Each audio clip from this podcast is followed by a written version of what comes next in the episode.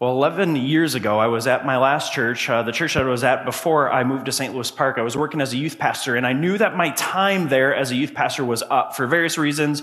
My wife Brittany and I kind of knew that our season at that church was done, and we were getting ready for something different, something new, and we weren't quite sure what that would be. Uh, we had been talking with different leaders for actually a couple years, kind of praying and processing what would be next. I was 27 at the time, and I felt called towards pastoring, but who trusts a 27 year old pastor? Right? Like, how, how would I pastor people as a 27 year old? And, and, I, and I didn't even know if that's where I was called to. I was just kind of wrestling through what's next. And so I did what I often do when I'm, when I'm in a place of confusion. I pulled away to my favorite place, a place called Clearwater uh, Presbyterian Forest, this camp that I go to in northern Minnesota. And I pulled away to spend some time with the Lord. Three days of prayer and fasting. Now, those of you who have heard me talk about my sabbatical last summer, um, you know that that time I didn't fast. I ate brats and it was amazing. This time I did fast and I wrestled with the Lord. This was 11 years ago. And since then, this place has built a hermitage uh, with heat and air conditioning so you can go up any time of year and, and have uh, comfort control. But back 11 years ago, they didn't have this hermitage.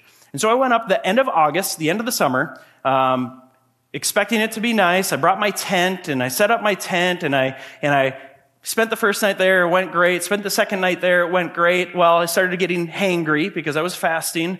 And then the third day rolled around and, and my hanger kind of subsided and I started to feel kind of, if you've ever fasted for a couple days, there's this point where you start to feel kind of good. Like the cravings of your body have kind of gone away and you start to like, oh, okay, I'm actually clear headed now. And so that started to happen. But yet I hadn't heard anything specifically from God. I hadn't heard clearly from Him. I was like, okay, all this time away and giving up food and giving up my time to spend with you, and you haven't really told me anything. I mean, this is an amazing place. I love this place, but I haven't really heard from you, God, and that's what I'm here for. So I was kind of frustrated, kind of angry with God. And, uh, and I went to bed that night, and the temperature dropped below 40 degrees. Minnesota, right? August. It can drop into the 30s. And I was not equipped for that. I did not have enough stuff to keep me warm. And so at about 2 a.m., I'm, I'm like tossing back and forth in my tent. I'm going out to my car, turning on the car, turning on the heat, letting it warm up. I ended up going for a little drive. And then uh, I was just trying to get through the night and I heard like footsteps coming through the woods towards my tent. It was a creepy night. I was, to, to, be honest with you, I was afraid. I was cold. I was lonely. I was angry. I was like, God, all of this, and you haven't showed up yet. And at about 4 a.m., I decided to go down to this back bay to this dock and to just wait it out, wait for the sun to come up. So I brought my sleeping bag and my camping chair down to this dock and set it up, and I just sat there shivering and cold and waited for the sun to come up. And, and as it got closer to morning, there was this fog that came over the bay. It was this beautiful scene, but I'm still cold. I'm, I'm, I'm still, I'm, I wasn't as afraid on the dock because I could see what was coming at me. Where my tent in the woods, like it could come at me from any direction, right? The dock, one direction. I can, I can push whatever it is into the lake, or they can push me into the lake. I don't know. At least I know what's coming at me. And I'm sitting there and, and, and, my fear is beginning to subside a bit, and this fog is rolling over the bay, and then the sun peeks over the top of the trees and pushes the fog out. And instantly, my, my residual fear, my, my frustration, and even my, my, my like cold body, it just subsided. And as I watched the sun come up and as I began to feel peace and comfort and a lack of fear, and as I began to warm up, I heard very clearly the voice of God saying to me, Andrew, proclaim my son Jesus, the light of the world, and watch fear flee and darkness fade.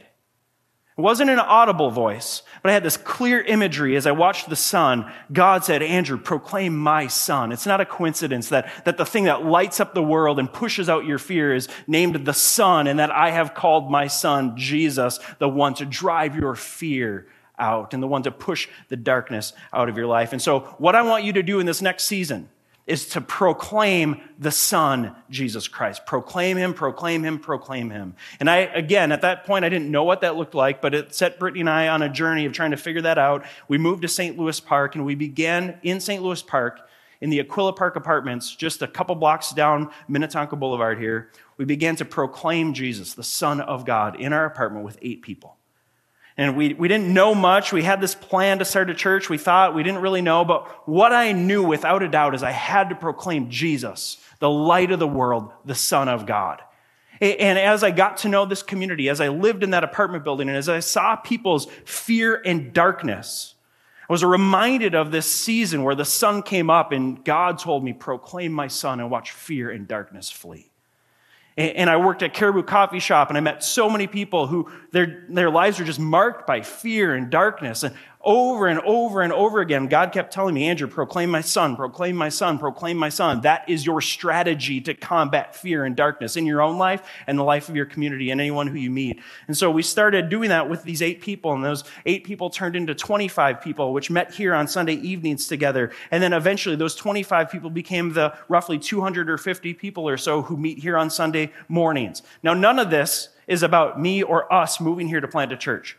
This is a testimony and a reminder that when we proclaim Jesus, the Son of God, the light of the world, people's fear flees and the darkness dissipates. I'm convinced that's why you're here this morning. That's why we're gathered together because we have hope, we have faith that as we proclaim Jesus in song and in word and in relationship, as we proclaim Jesus, our fear fades and our darkness dissipates. Amen? Thank you for being a part of this church. And this morning, as we continue looking at John chapter 1, I want to look at the theme of Jesus being our light, the light among us this morning. So I'm going to invite you to stand as I read our text for this morning. John chapter 1, verses 1 through 18. In the beginning was the Word and the Word was with God, and the Word was God. He was in the beginning with God. All things were made through him, and without him was not anything made that was made.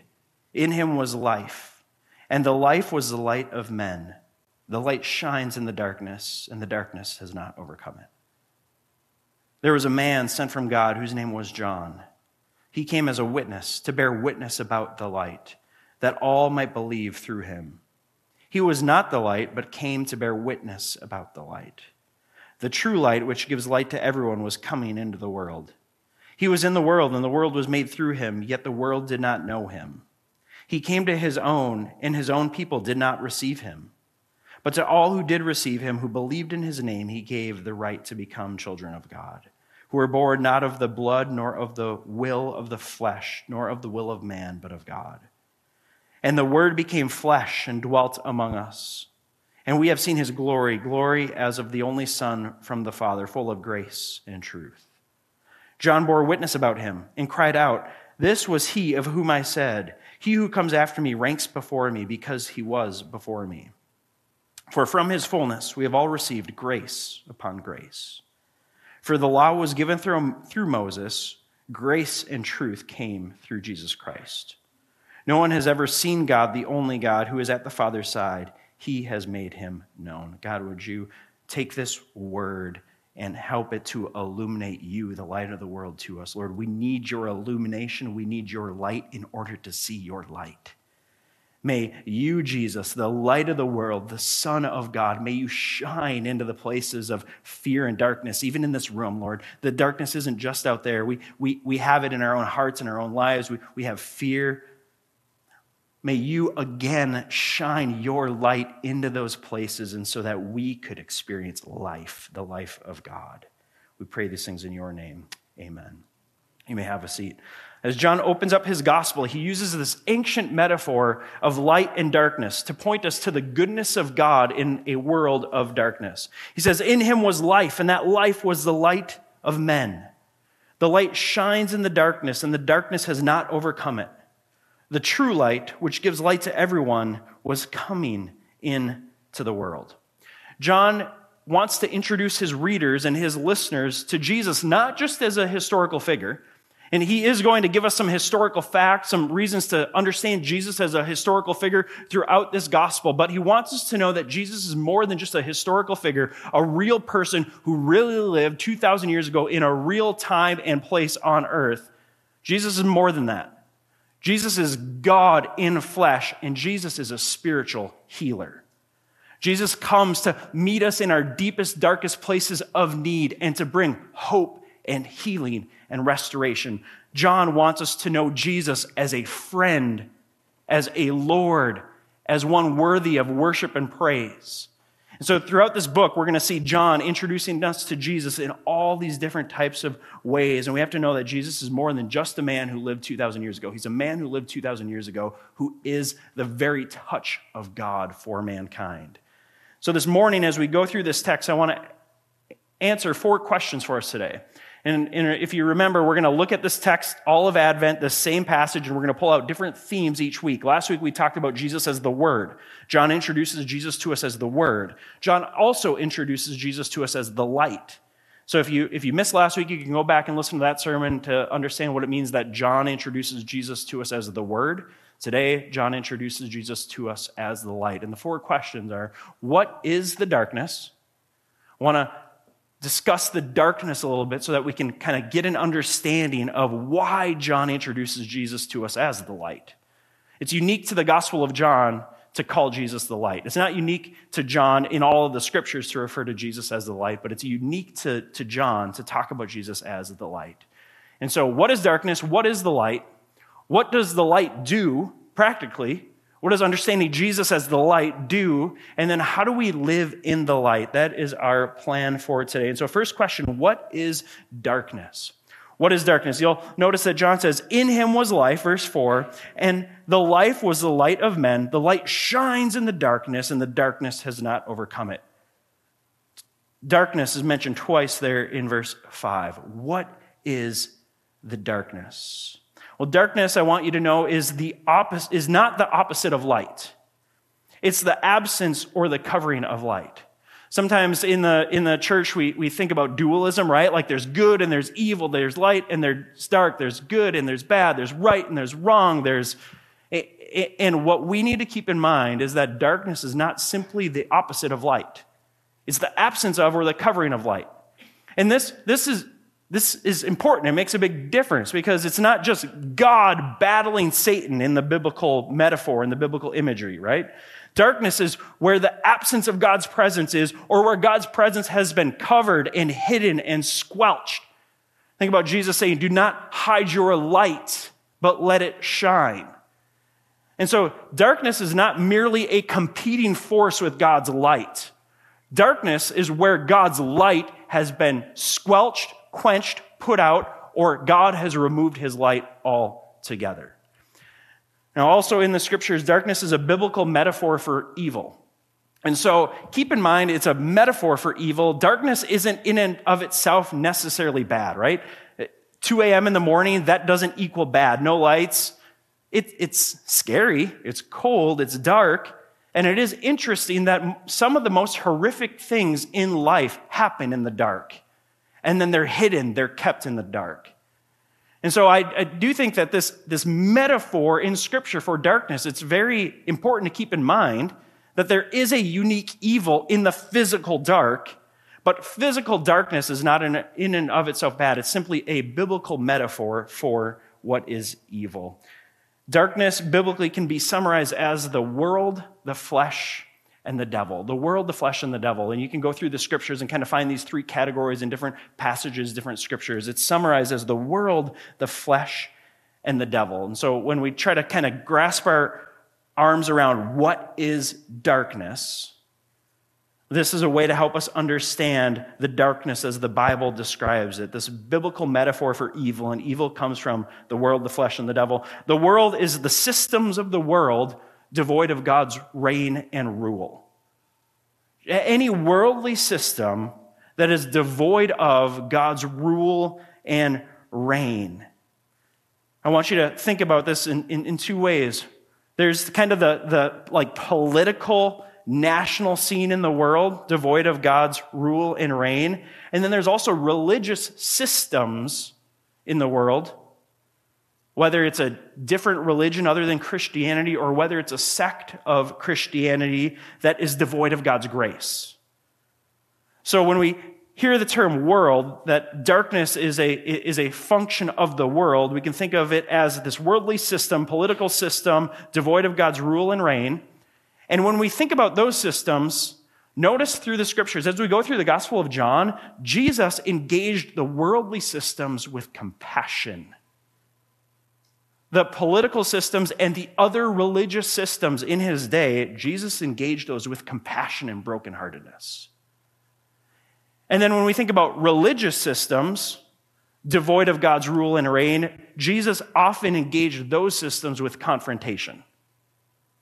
So even hypocrisy within the church, we'll see this throughout the Gospel of John, and you see this in all the other Gospels. Hypocrisy within the church, like religious systems, the worldly system that creeps into the church, even, Jesus will confront.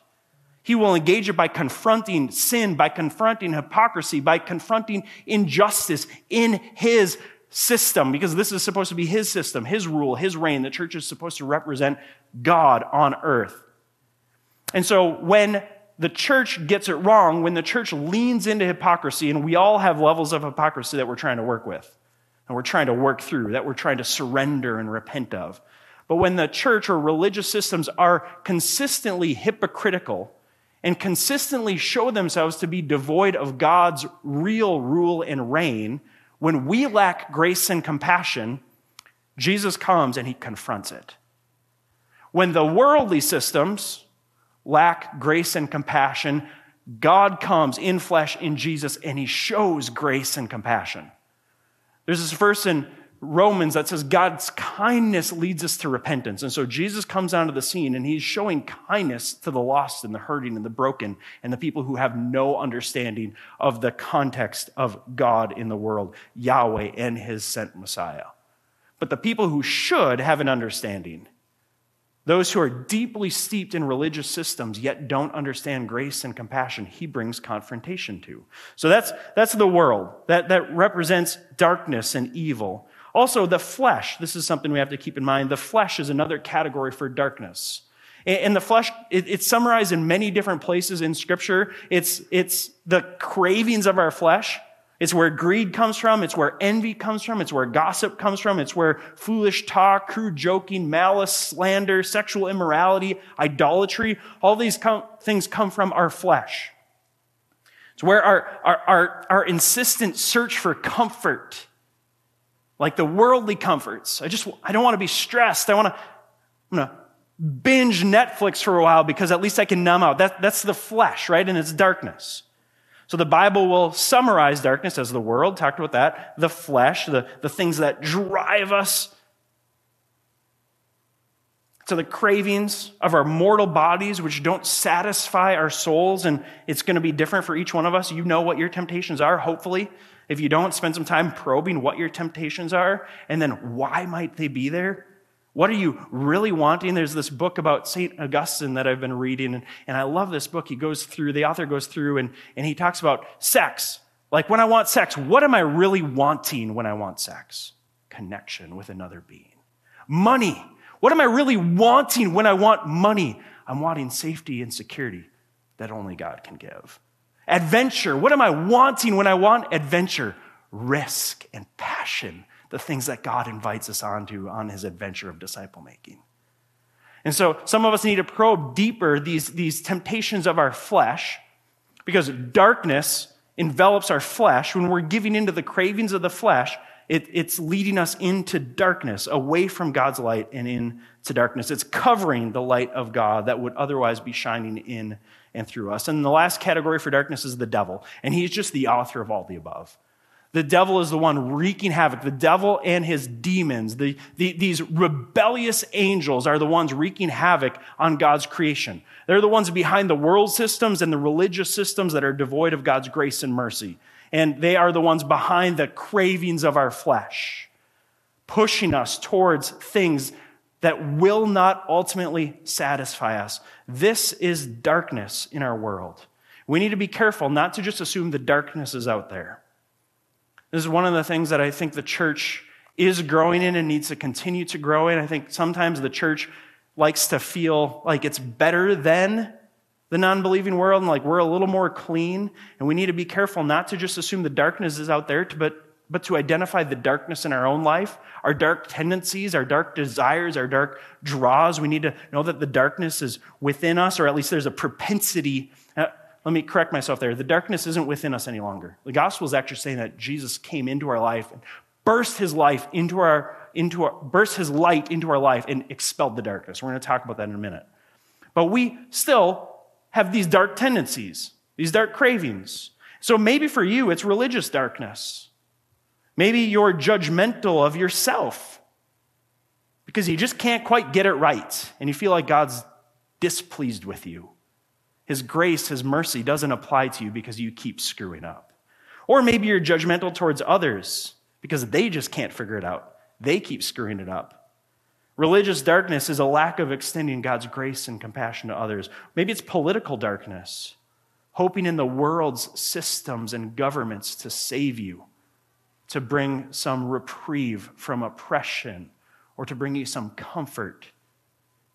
Maybe it's fleshly darkness coveting, comparing, complaining, giving in to the cravings of the flesh.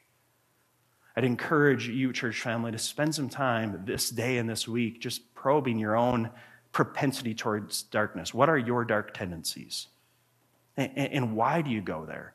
Now, this is not, if we understand the light, and we're going to talk about what the light does next, if we understand the light, this does not bring shame. It exposes the things that lead us away from what gives us light.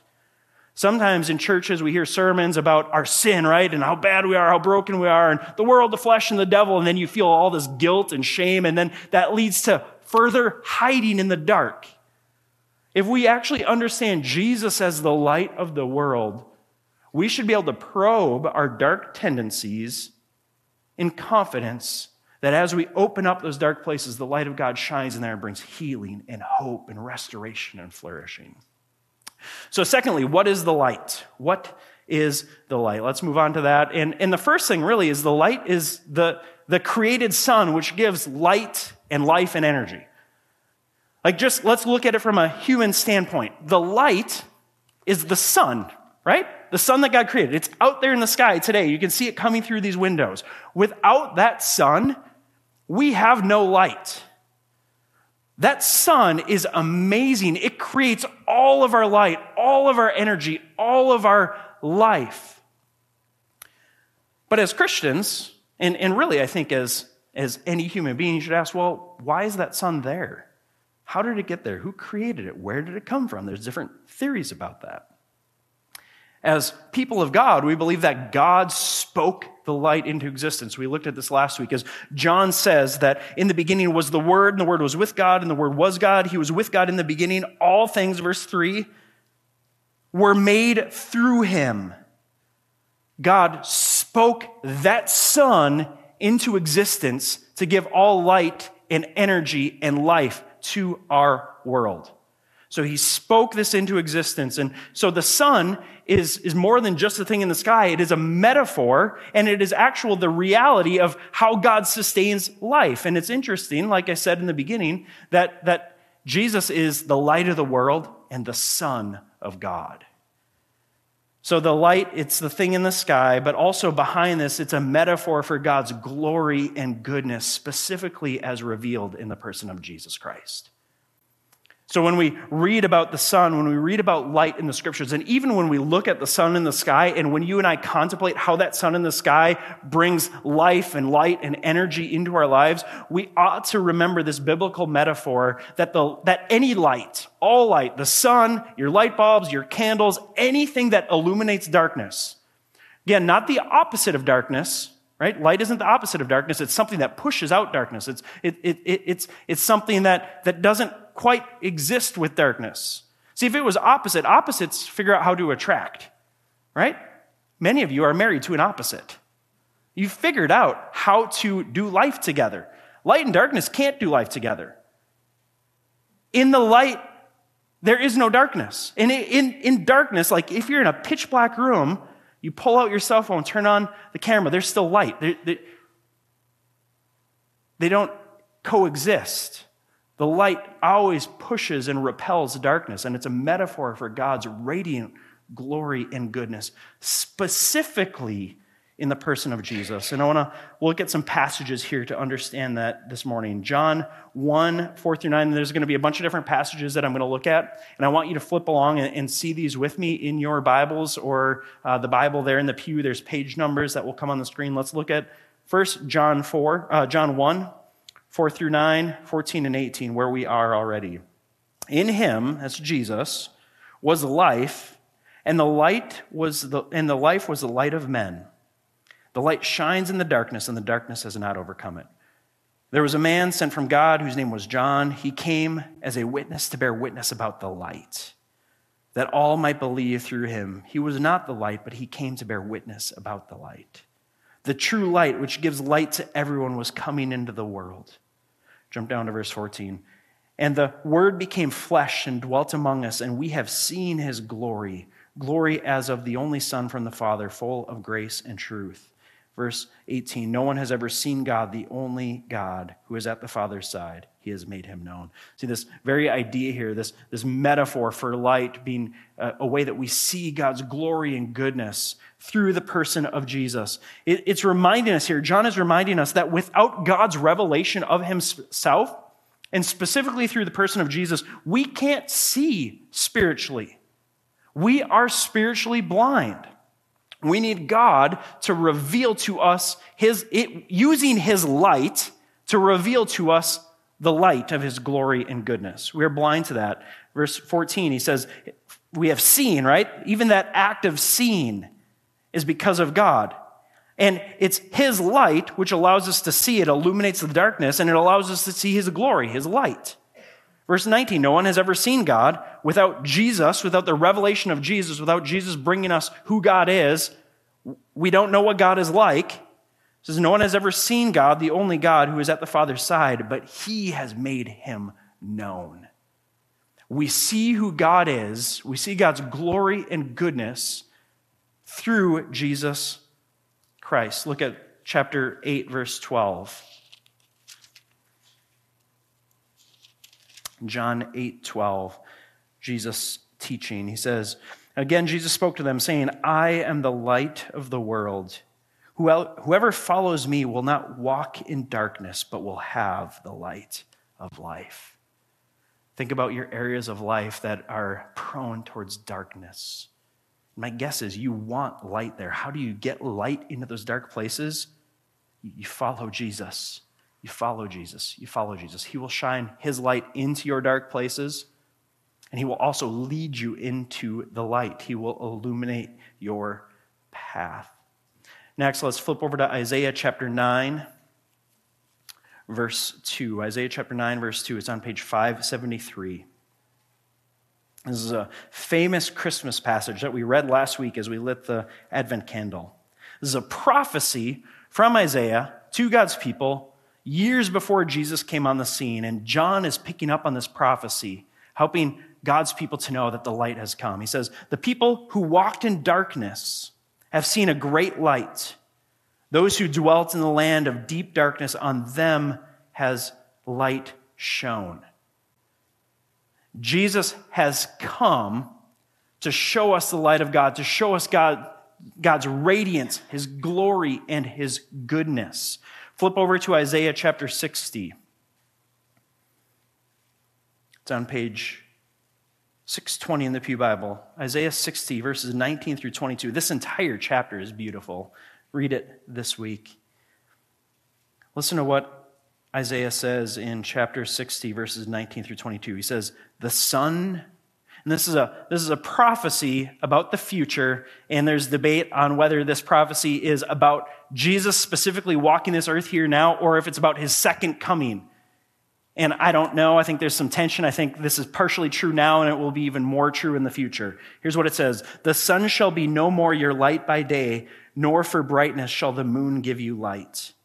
But the Lord will be your everlasting light, and your God will be your glory. Your sun shall no more go down, nor your moon withdraw itself, for the Lord will be your everlasting light, and your days of mourning shall be ended. Your people shall all be righteous. They shall possess the land forever, the branch of my planting, the work of my hands, that I might be glorified. The least one shall become a clan, and the smallest one a mighty nation. I am the Lord. In its time I will hasten it. Hear that promise from God? In seasons of darkness and seasons of depression and seasons of fear, cling to these promises. This is a prophecy pointing to Jesus. The light of God has come, and no more will you need the sun, but yet we still need this sun, right? We, we know that our life would cease to exist without the sun. And so I think there's this better day coming where we actually won't need that sun anymore because God, in all of his radiant glory, will be in our midst. This is an incredible promise. And Jesus is showing us this radiance of God's glory. Flip over to Hebrews chapter 1 to see this at play in the New Testament. Hebrews chapter 1, verses 1 through 4. The writer of Hebrews, similar to John, the opening of John's gospel, he says, Long ago, at many times and in many ways, God spoke to our fathers by the prophets. But in these last days, he has spoken to us by his Son whom he appointed the heir of all things, through whom he also created the world. He is the radiance. That word there, it's this illuminating, expanding glory. He is the radiance, the light of the glory of God and the exact imprint of his nature. And he upheld the universe by the word of his power. You see how the Hebrews here is con- con- combining Jesus as the Word and the light, the same way that John in John chapter 1 combines Jesus as the Word and the light. He's the radiance of God's glory, the, the ever expanding light of God's glory, illuminating the darkness. He is the exact imprint of his nature, and he upholds the universe by the word of his power.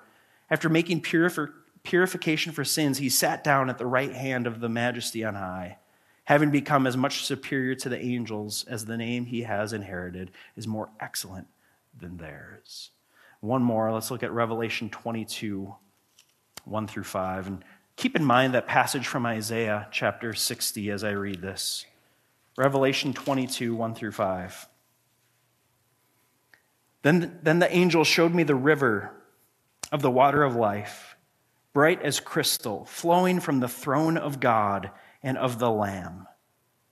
Through the middle of the street of the city, also on either side of the river, the tree of life with its 12 kinds of fruit, yielding its fruit each month.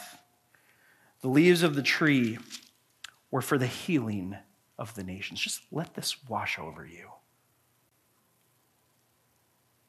12 kinds of fruit representing all the nations of God. And these fruits are for the healing of the nations. Verse 3 No longer will there be anything accursed but the throne of God and the Lamb will be in it, and his servants will worship him. They will see his face, and his name will be on their foreheads, and night will be no more. They will need no lamp of light or sun, for the Lord God will be their light, and they will reign forever and ever. Amen. See, Jesus is the light of the world, the Son of God, who is coming again, and he will shine, and there will be no more darkness in our lives, no more fear, no more cold, no more darkness. It will all be expelled, which leads to the next point here. What does the light do? What does the light do? So that's the light. It's this metaphor for God's radiant glory and goodness. And what he does, he practically comes to expel and expose our darkness giving sight to the blind and replacing fear with confidence. Katie, could we go to the next slide, please, and uh, bring in that definition there? The light exposes and expels our darkness, giving spiritual sight to the blind and replacing fear with confidence. We already, we already saw this in John chapter 1. Isn't that, isn't that exactly what John is saying? That the light has come. In him was life. Verse 4, I'm back in John chapter 1 now. In him was life, and that life was the light of men. The light shines in the darkness, and the darkness has not overcome it. Darkness cannot overcome light. You turn on a light in darkness, regardless of how small that light is, what it begins to do is expose the darkness and expel it, to push it out. That's exactly what Jesus does in our lives. That's why we ought to open up our dark places and allow God's light to shine in there to expose us. And exposure can be fearful, if you don't have a loving, trusting relationship with God and other people. But exposure for the Christian, it, it ought to be safe. It ought to be healing. It ought to be good. God's light shines into our darkness. It exposes the things that we want to keep hidden. And what happens in the dark? What happens when things are hidden? What happens when you sweep dysfunction under a rug? It grows, it festers. What happens when you put a band aid over an open wound with contamination in it without first cleaning that wound out? And, and, so Jesus comes into our darkness, he exposes it, and he expels it. He gives spiritual sight to people who are blind, and he replaces our fear with confidence. Look at John 3 19 through 21. You'll notice the famous verse up there in 16 For God so loved the world that he gave his only Son. Whoever believes in him should not perish but have eternal life. Jump down to verse 19. It says, And this is the judgment. The light has come into the world. John introducing us to Jesus. The light has come into the world, and people loved the darkness rather than the light because their works were evil. For everyone who does wicked things hates the light and does not come to the light lest his works should be exposed. See, the light exposes. And wicked people who don't want to surrender their control in their life to God, they're, they're going to try to keep the light out. You know, we don't want to be exposed, right? That's true of all of us. But as we grow in our relationship with the Lord, we should no longer fear exposure. We should actually welcome it. God, expose me, expose me, expose me, because it's in exposure that I'm cleaned and that this darkness can be expelled from me. It says, Everyone who does wicked things hates the light and does not come to the light, lest their works should be exposed. But whoever does what is true comes to the light. The, the true mark of spirituality, of the Christian journey, is coming to the light. It's not cleaning ourselves up, it's not proving to other people that we are good, but it's coming to the light. And he says, so that it may be clearly seen that his works have been carried out in God. The light exposes our darkness and it also exposes in us and for others that anything being good being produced in us comes from God. It's carried out by God. It's not us. It's not our works. It's not our effort. It's God at work in us. As I close down this morning, I'm not going to go to point number four. I'm going to save that for next week. We got a whole sermon on point number four next week. I just want to look at these last passages as we close down this morning and go to communion. If you forgot what point number four was, which I did, it's how do we live in the light? So next week will be all about application. How do we live in the light? Uh, let's go back to the last point, though. Um, I want to close down today with point three. What does the light do? And I just want to look at these Psalms in First John with you. Look at Psalm 90, verse 8, and continue to understand what Jesus, the light of the world, does. Psalm 90, verse 8, he says, You have set our, iniqui- you have set our iniquities before you, our secret sins in the light of your presence. There is no secret. There are no secrets before God. He sees everything. And so we ought to embrace his light shining into the areas that we think are secret and hidden from others because in those places he brings healing and he brings light. Look at Psalm 139, verses 11 and 12.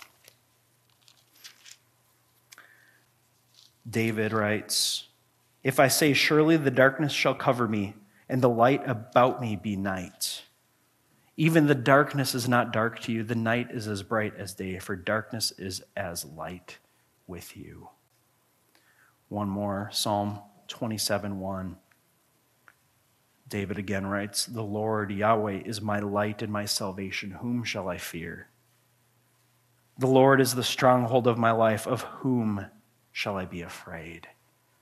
the light exposes and expels the darkness. It gives spiritual sight to the blind, and it replaces fear with confidence.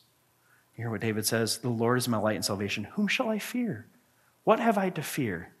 There's no reason to fear, for the light of God is here, shining in my darkness, exposing and expelling it, making me new. And then let's close out with 1 John chapter 1, verses 5 through 10 and keep this passage in mind as we approach communion. This is, again, John, the same guy who wrote the gospel according to John. John chapter 1 and 1 John chapter 1 have a lot of similarities. Listen to what John says here in 1 John 1 5 through 10. It says, This is the message that we have heard from him and proclaim to you that God is light, and in him is no darkness at all. If we say we have fellowship with him while we walk in darkness, we lie and do not practice the truth.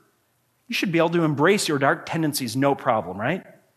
John here is just saying if you, if you pretend, if you say that you don't have these issues, you're a liar. Verse 7 But if we walk in the light, as he is in the light, we have fellowship with one another. And the blood of Jesus, his son, cleanses us from all sin. If we say we have no sin, we deceive ourselves, and the truth is not in us. If we confess our sin, he is faithful and just to forgive our sins and to cleanse us from all unrighteousness.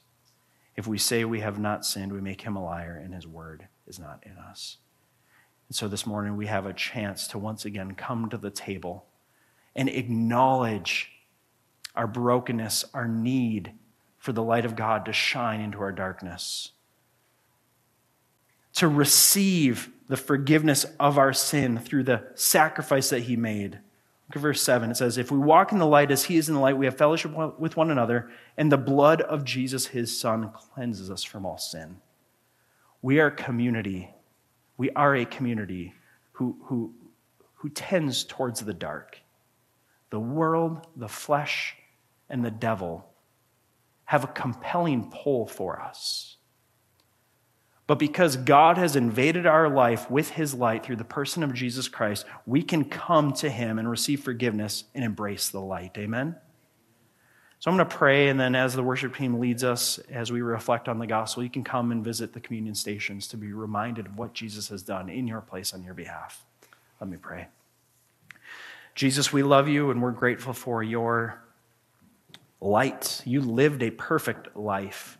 You are the light of the world, the life of light. Lord, I thank you that our darkness and the darkness that we're surrounded by did not overcome the light, but your light overcame the darkness. Lord, we invite you to expose and expel in us the deeds of darkness, that, that we may increasingly walk in the light and now we take communion as a reminder of your forgiveness for our sins, your overcoming sin and death on the grave, and imparting to us new life. We love you, Jesus. Pray that you would have your way in us. Amen.